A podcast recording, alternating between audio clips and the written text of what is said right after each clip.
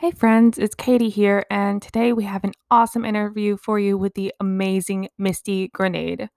If you don't know of her, let me introduce you. Misty is a mixed media artist, or she likes to say she is an artist who likes to glue paper together.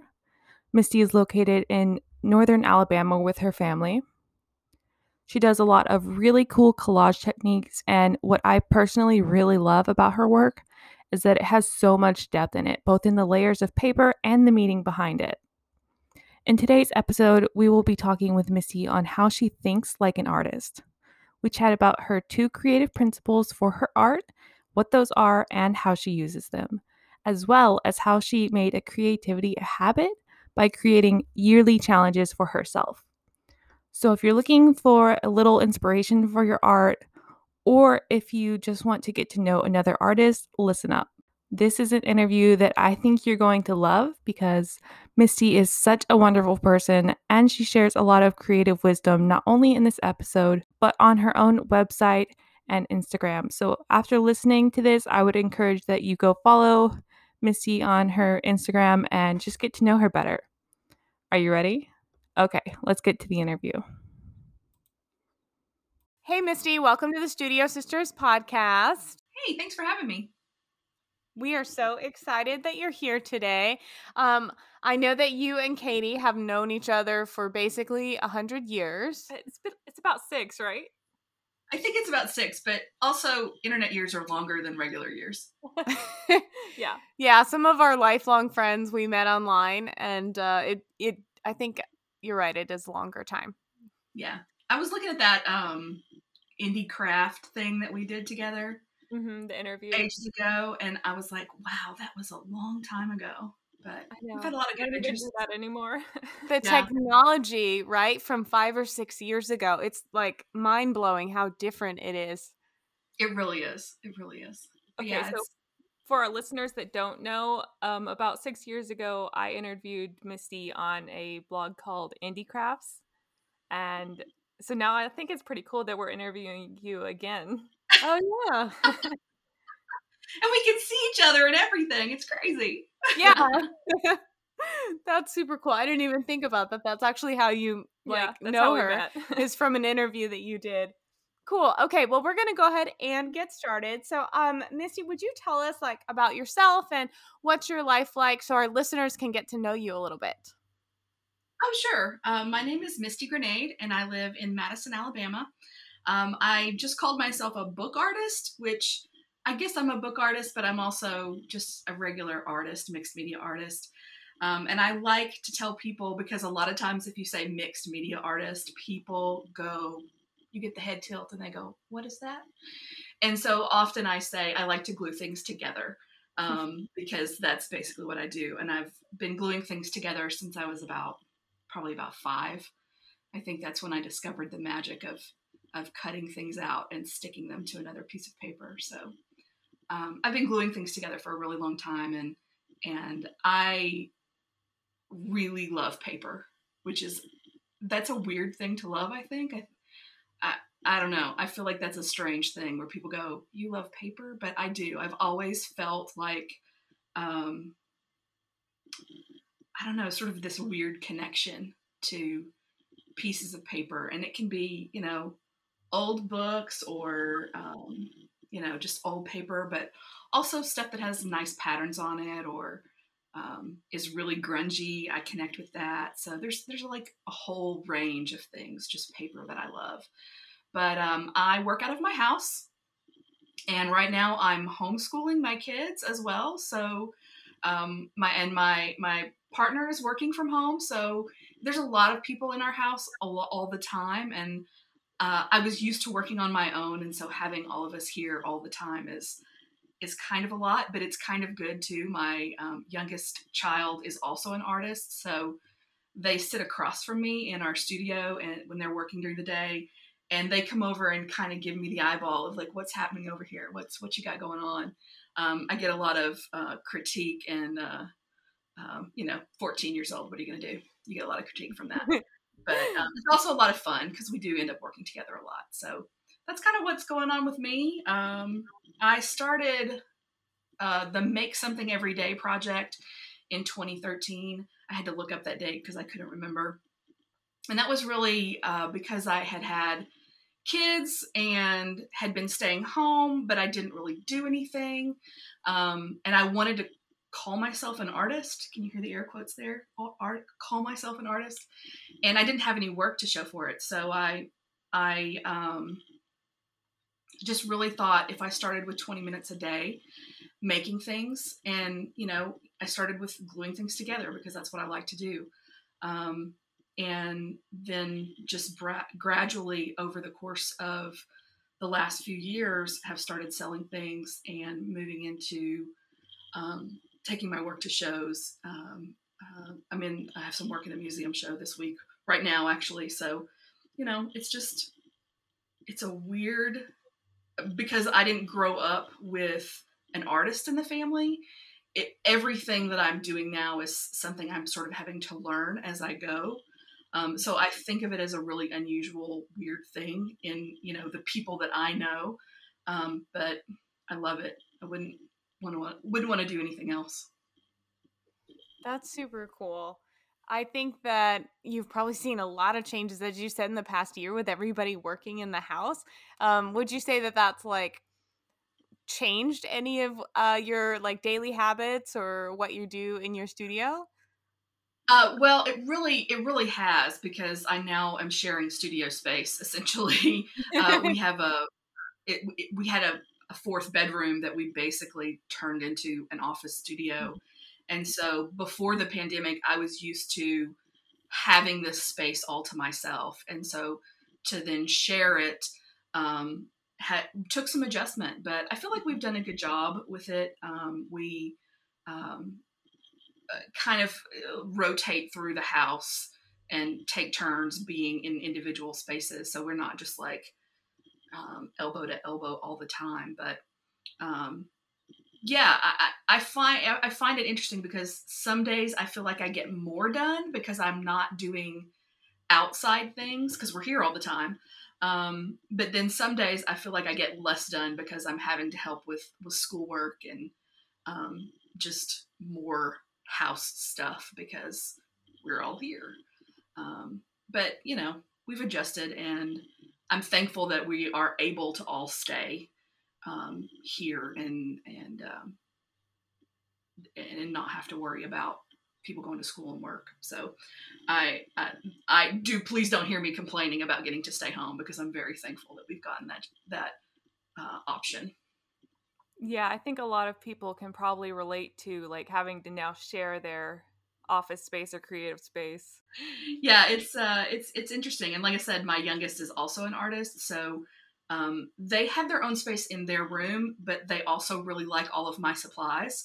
So they tend to come in here and sort of pilfer through. So we've definitely had to work out some arrangements as far as, you know, this is my time, this is your time.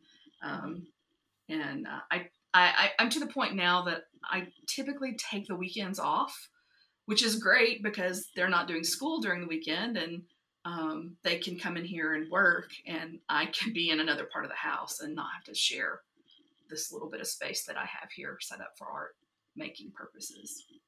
Mm-hmm. Okay, for our listeners here, if we just met, or imagine yourself just chatting with our listeners, how would you describe your art if we were just like in a coffee shop and you were describing it? Um, well, I would definitely start with I glue things together, but then I would probably move to, um, uh, you know, I use old books. I use a lot of found papers. I, um, I, I do paint, but it tends to be really abstract. I often say if you're looking for a picture of a flower or, you know, a horse, I'm not your girl um, you're going to have to find a um, uh, somebody who paints horses or flowers. Right, right. Uh, yeah, my my stuff is definitely really abstract. Um, I I usually have a lot of um, uh, kind of conceptual things I'm trying to do, and maybe sometimes I pull that off. I don't know. Um, but yeah, I, I, I like a lot of color. I tend to be um, a, a lot of color yellow and pink and green and blue and all of them. I love um, that though. Like I love all the colors and how vibrant your art is. Oh, One nice. of my favorite um, collections that you have is your women's work collection that I think came about last year. Is that right? Yes, I actually was. I started working on that last no two Novembers ago. Um, it feels like all one year, but I, I, started it before the pandemic. Scheduled, I was scheduled to do a show here in a local venue, and um, then the pandemic hit, and I ended up doing the bulk of the work after the pandemic, and then the show was last summer. But yeah, it is. Um, it's a both a history project, but also a family history project. Mm-hmm. Um, You know, in thinking about what kinds of things are um, women's work, um, and in my family, that's been a lot of homemaking. Um, and so I had my mom recently moved to live closer to me, and she brought with her this whole trunk of um, crocheted pieces from from from um, her mother, her grandmother, and then my father's grandmother and mother. So we we looked through it, but she couldn't remember who made what. It was a lot of um, a lot of different pieces from family. So we actually were able to sort out pieces for me to use in this show. And so I have taken uh, women who have done kind of not homemakery things. Um, I'm looking at the one here on my wall closest to me. It's Sojourner, Sojourner Truth. Um, and the idea that what we think of a 50s housewife's woman's work and what women often actually do are two very different things. So it's that pairing, sort of that um, juxtaposition of some of the harder tasks that women have done with this softer, um, you know, beautification of making doilies and, and, and keeping house and, and that sort of thing. So um, I was very pleased with how the show turned out. Um, I ended up donating um, the proceeds because it was during pandemic time. I really felt like it was a good opportunity for me to to donate to a cause, and so um, I ended up donating to the Women's Prison Association. They have an artist program where they take um, arts into women's prison for women to, to do some therapeutic artwork, but also to learn some different skills. So I was very excited to donate um, the entire proceeds of that show to that project. I loved that collection, and I thought it was super incredible the way that you have this conceptual layer of women's work. What does that mean? But then also, mm-hmm. you have these doilies that were made um, by hand and by somebody else and you know maybe they were used like truly in like housemaking as a decoration or as a you know, to put a hot plate on or something. And then there, but that actually is a very like impressive skill. Crochet is artwork, even if these didn't necessarily think of themselves as making art. And so I just love all of the layers in that. And not all your layers were paper. So mm-hmm. Yes, yeah. Well, this was really the first time because I am a really avid crocheter as well. Um, I did some doilies for part of the collection. I used a, a, good number of antiques, but then I also made some things um, myself. Um, it it was really really fascinating to think about. Um, you know these pieces that had been around for you know 80 or 100 years um, and some of them were in bad shape like i really tried to be very careful and pick out things that already had holes or stains and use part of it so that I wasn't destroying something that was um, a family legacy. But yeah, there were so many of them, and we don't use like. Do you know anyone who has doilies in their house anymore? Not really.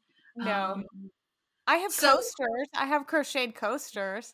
Okay, yeah. So, but just not in the level. I mean, like it was a trunk full like I took a stack away to use, and there was still three times as much in the trunk. Um, so it's it's just funny to me that something that was, and you know, maybe it was stuff that they just did to stay busy. I don't know. Maybe they had plans for it, you know, and that those those folks are gone. So I just won't know why they made all the things they made other than just maybe the impulse of making because that's how i am. I sometimes i just make something because i want to make it.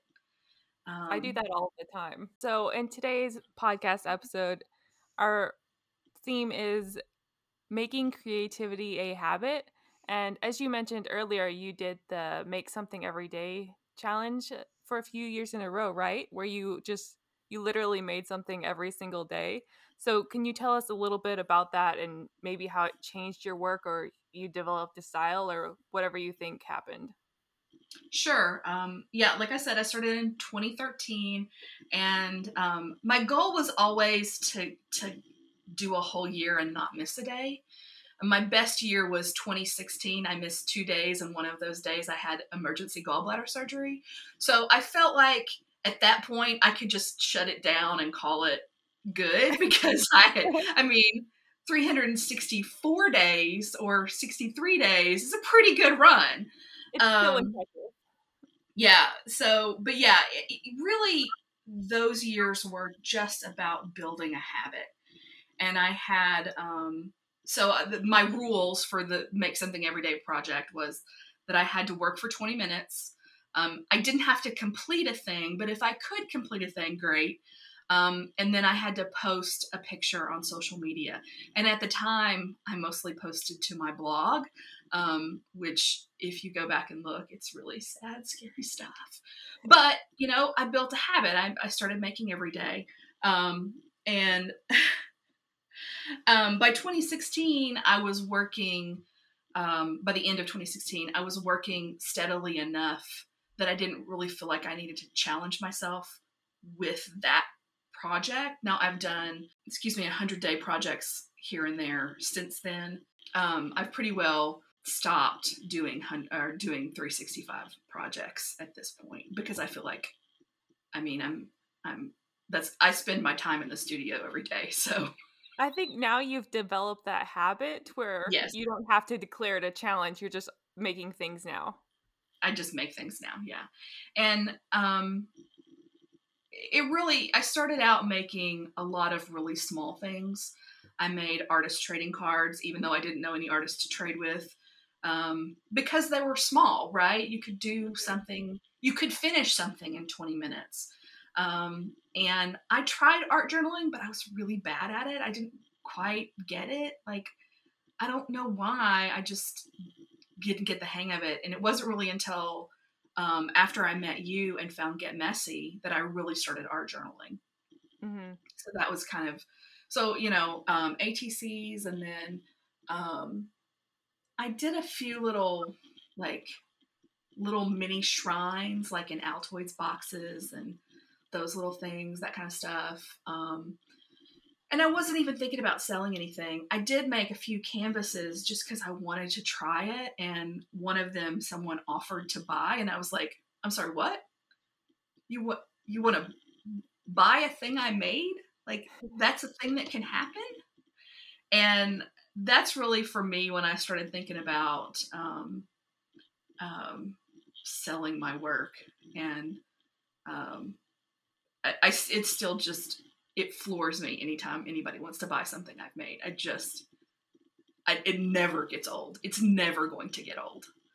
I think that's the case for every artist, but also every like small business, right? When mm-hmm. someone buys something from you, you're there's just instant like confetti and glitter. The artist is going to do a happy dance. The artist is going to do the happy dance whenever that happens because you feel yeah. so much in it. Like you put things into it, but then also like the money is meaningful to you in in a way and yes. Um, so there's so many different parts wrapped up into that. So what would you say is your best advice for artists to motivate themselves in making creativity a habit?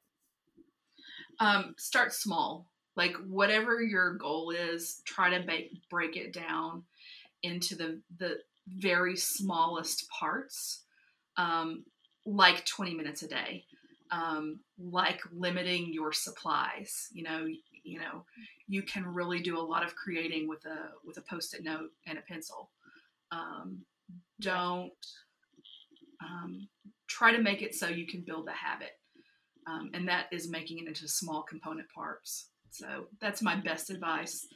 And and start where you are, like whatever your interest is. Like I love to glue things together. Like if you are a glue nerd, like get you a glue stick and a magazine and start cutting things out. And um, just glue paper together and have fun. Yeah. Well, and you know, Katie and I have talked about this a ton that we are not um, supply snobs. Like we have our favorites clearly, mm-hmm. um, but it doesn't have to be the most expensive thing um, to get started. Like, yeah. spend. Um, I, like I never want that to be the impediment of I don't have I don't have the expensive tools like Crayola markers work great. Definitely. yeah. to start. What do you do when you can't seem to create anything or you're in a creative block? Do you just grab those Crayola markers or what do you do? Um, I tend to switch gears um, because I think um, you do get tapped out in one vein of creativity. Um, and so if I've been doing a lot of bookmaking or a lot of, um, you know, painting, then I'll do something like, um, you know, I'll spend some some hours crocheting, or I'll go make a cake. Um, you know, taking a walk is always a good uh, recharge. I just try to switch gears. Um, at, at, the beginning, when I first started um, make something every day, uh, feeling like I didn't have any ideas made me panic. Um, because I was like, oh well, it's gone. I'm I'm done. Like I don't have I'm, any more. I don't have any more creative, you know, ideas. I'm done. yeah, like this is over. Guess I'm off to the new thing, whatever that is. Um, and so you know, a creative slump can be very disheartening if you've never had one before. Um, so the best thing to do is to to really switch gears and do something that is that feeds you in a different way. I know y'all hike and, and y'all um, go to the water a lot. Mm-hmm. Um, you know, getting that's, outside that's is definitely that's definitely my thing is I go to the water. That's mm-hmm. like the lake or the ocean.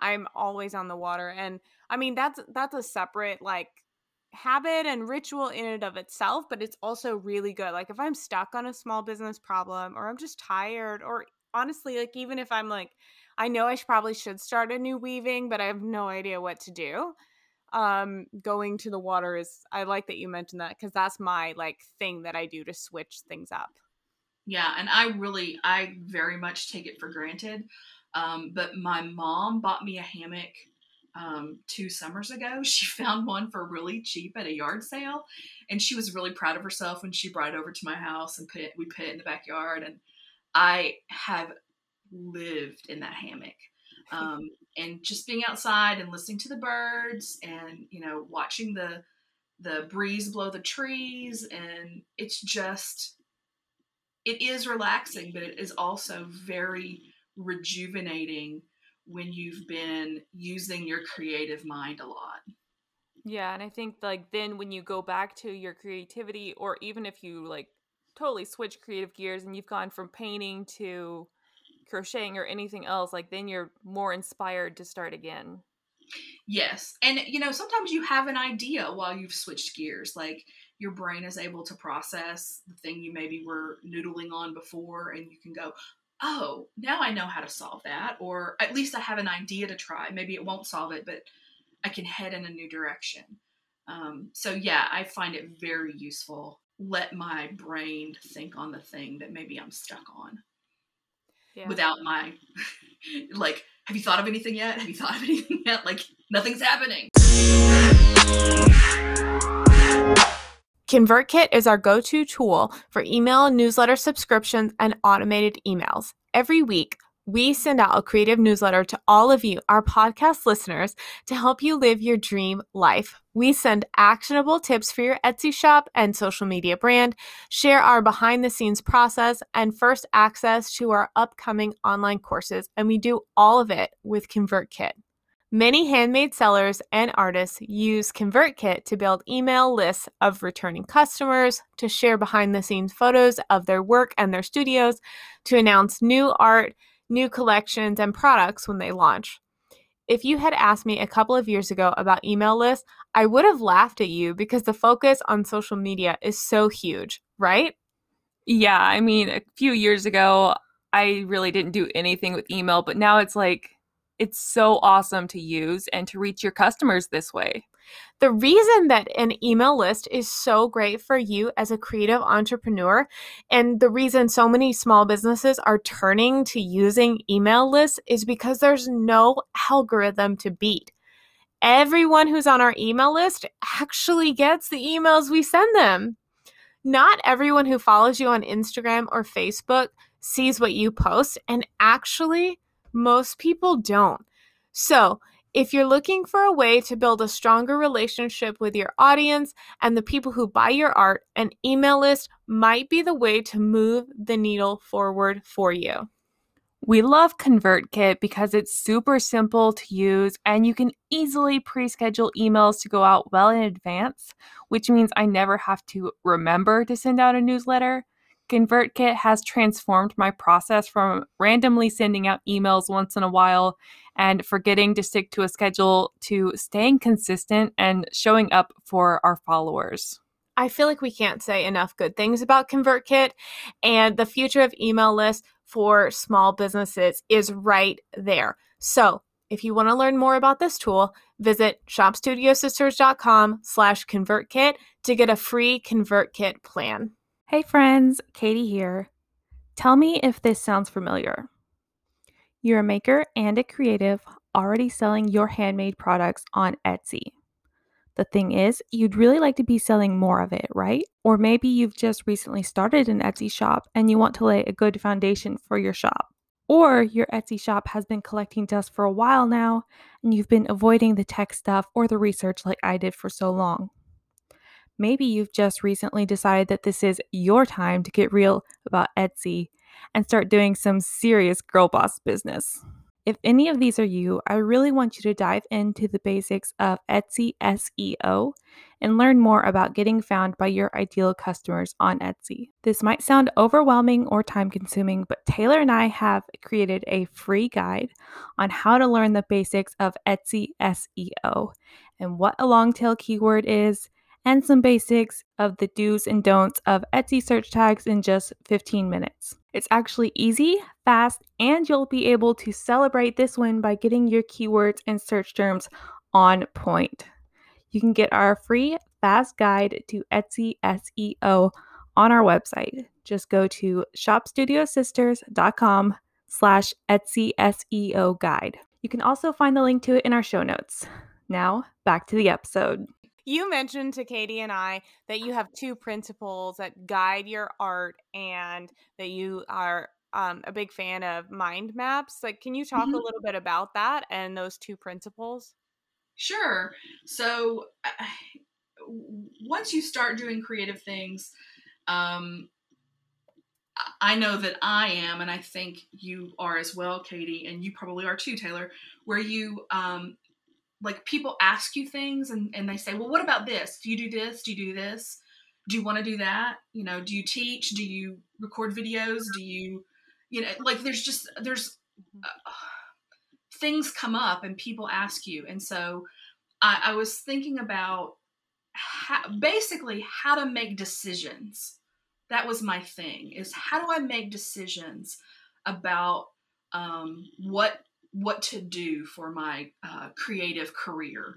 Um, and so I was like, okay, well let me let me let me start with a mind map, and um, it started with I want to make art, right? So that's that's principle number one. I want to make art, and there are a lot of ways that I, I have brand. I when I drew my first mind map, I think about this little chart a lot, where you know if you know what a mind map is, you typically have a circle in the middle and then you have little branches with circles off. Um, and so mine started out with the make art in the front, in the middle, and that was like work in the studio, um, teach classes. Because while teaching is kind of its own thing, it's also like you're all people often want to make the kind of art you make. So there's an element there. Um, and I forget all that I had branched off. So that was my one. And then I was like, okay, but also if you make art i want people to see my art so I have make art and see art. Those are my two principles. Have people see art. Make make my art and then have people see it. Um, and you know, from there you have from seeing art, you have Instagram, you have your your Etsy store, you have your blog, you have um, museums or you know shows that you can get into. Um, uh, if you want to like try to find a venue that will um, sell prints, like you know, like a local store that will sell prints. So there's lots of options there. Um, and the first year I did this, from those two groups, I picked a few areas of focus. Um, and for me, um, I, I am not going to go the print route. I've tried making prints a couple times, but a lot of my art has um, uh, pages that came from magazines or stuff that I can't reproduce. So it mm-hmm. had I, I, fair use allows me to make one thing and I can sell that one thing, but I can't make um, you know reprint it and sell the prints. Um, so that's limiting in one way. It's freeing in one way, but it's limiting in one way because uh, you know I don't have to worry about prints, but I do have to worry about supply and demand, right? Like there's a limited number of things I can make. So yeah, uh, make art and have people see art. And I just I picked a few things that I wanted to focus on the first year, and then there was a pandemic, and so this year um, I've tried to uh, tailor, haha. Uh, the things that I would work on where I wouldn't have to be FaceTime, you know, face to face with folks. So, um, working on my website, my website's years old and I need to update that and doing some some things like that. So that's those are my principles and um, you know mind mapping helped me sort that out. I'm sure um, there's a bazillion resources on how to do that online, but it's a handy tool if you're kind of trying to make a decision tree but it also helps me filter out things when when people ask and they say do you blah? And i go okay well does it you know is it about me making art? Is it about people seeing my art? And i can decide on whether or not i choose to participate based on those two things on on the criteria that i've i've picked out. Gosh i love that because that was actually my next question for you was how has this mind map impacted your art? And you just answered that question it helps you decide it helps you filter through requests and ideas mm-hmm. that people have and commissions like it helps you decide does this fit the principles? Does this fit what i want to do? Because it is so easy to like get pulled to the side because someone yes. might have a good idea or a good request that sounds good but then you could get halfway into it and realize like why am i doing this? Like this is not my i don't do this. And so i and that's exactly what happened. help that's exactly what happened is someone offered me a good opportunity and i chased that rabbit and it was fabulous and i loved it.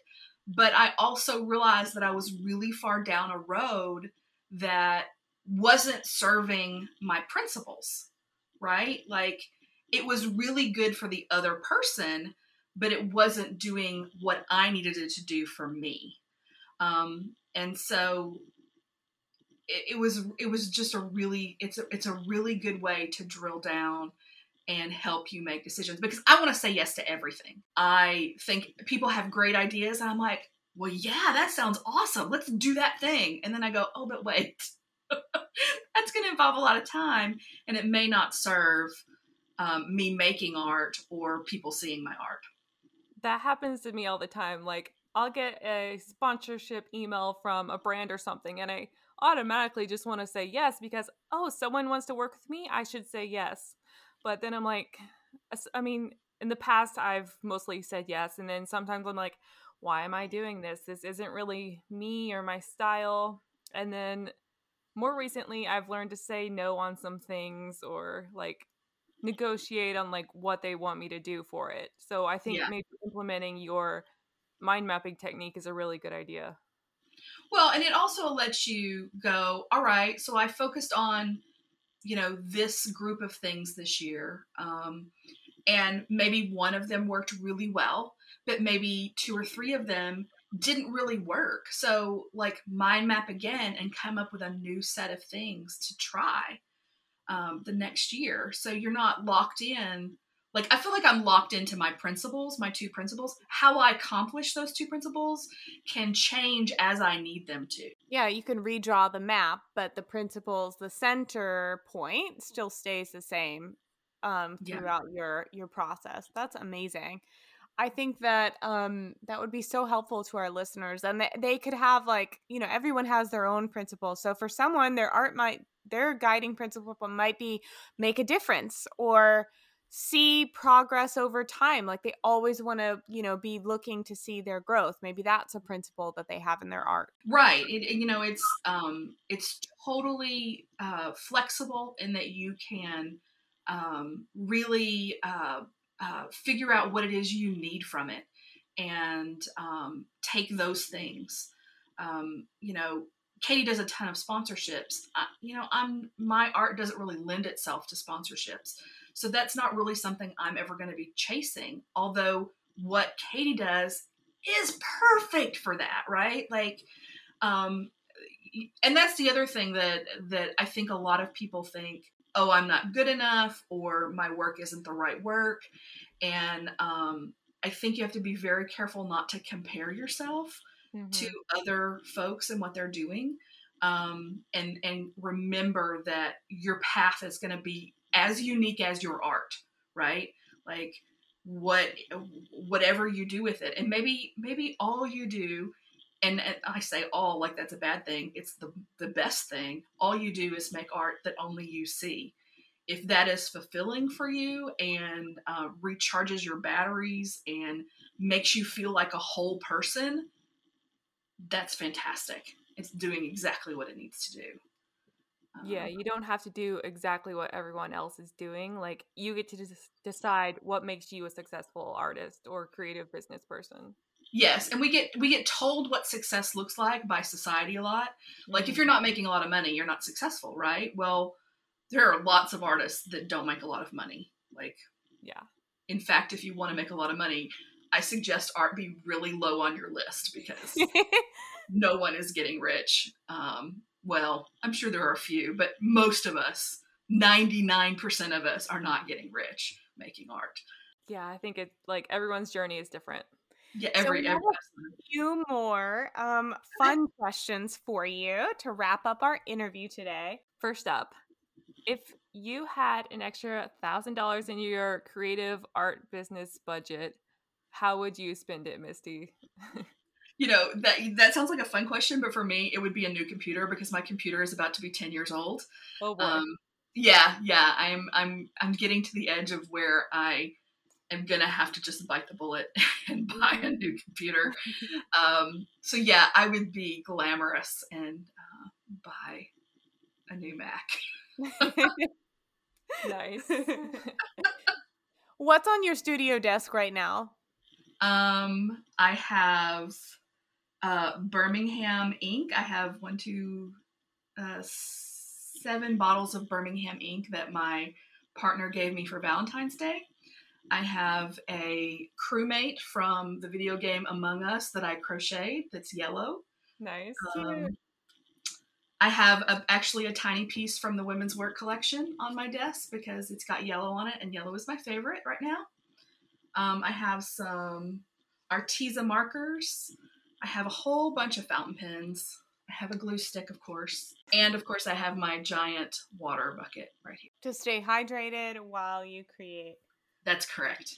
Oh, I also have, I do have a brand new printer right next to me. I got an Epson XP 15000, which I'm like, did you just make that number up? That's ridiculous. But it's a giant, it's the printer I've always wanted and it has never been at the price point that I would actually spend money on but it prints 15 by 19 on watercolor paper. Nice. It's amazing. So now you can print more paper, which we both love, and glue more things. That's right. That's exactly right. okay, what is something you're personally learning? And this can be like in your personal life or even more in the art. Like, what's something you're learning right now? I am, well, right now I'm reading a Bob Ross biography. what? Yeah. That's cool. Yeah. I'll send you the name of it. I can't remember the name of it off the top of my head, but it's it's actually the definitive Bob Ross biography. So I might have to read it. Right. I, am learning about um, Uncle Bob. I have really been into eco dyeing right now. Um, so I got a book for Christmas, and I've been I had already been doing some um, onion skins, some coffee dyeing, but um, I'm sort of branching out with the book. There's just so many options for materials you can gather, um, both you know from like produce, but also to flowers in your yard. So um, I've been experimenting with eco dyeing and playing with what I can cook in my kitchen and then dip paper in to make more art. That's really cool. I'm actually really interested in that too. All, I've only done avocado dyeing so far, but it was a success. So now I'm ready to move on to like, I've been saving like onion skins in my freezer so that I can start a project with that soon. Yellow onions are the best. Our last question is where can our listeners find you? Um, my website is misty.granades.com. Um, that's a good place. I'm on Instagram at misty.granade. Um, and then I have an Etsy store, which you can find from either of those two places. But I, you know, I have the usual Facebook, Instagram, web page, business. For our listeners, we will definitely link all of these in the show notes. Thank yeah, you so much. You'll be able to find Misty and see some of her beautiful work, especially the dyeing process and mixed media paper art. We think it's absolutely beautiful. Thank you so much for joining us, Misty, today. I loved hearing about the concept of mind mapping and how you're using your principles to sort of filter through and make more art. So I know that our listeners have enjoyed this too. Thank you so much for joining us.